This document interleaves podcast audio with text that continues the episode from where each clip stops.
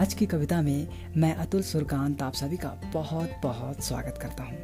तो गौर कीजिए इस कविता पर यह कविता आपसे क्या कहना चाहती है?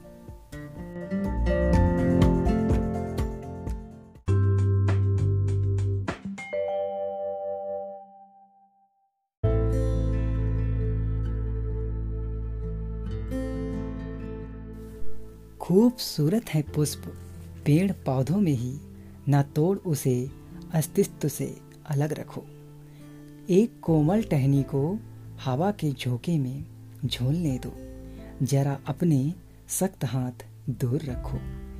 जब हमने नगर बसाने की चाह में पेड़ों से नाता तोड़ा, जंगल नष्ट किए, मृत हो गए, तब नगर हमारे शीतल हवा, रिमझिम बारिश कहाँ खो दिए?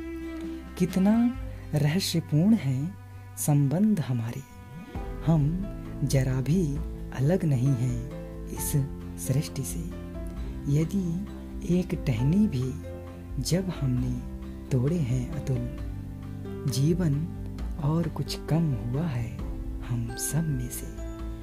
खूबसूरत है पुष्प पेड़ पौधों में ही, न तोड़ उसे, अस्तित्व से अलग रखो।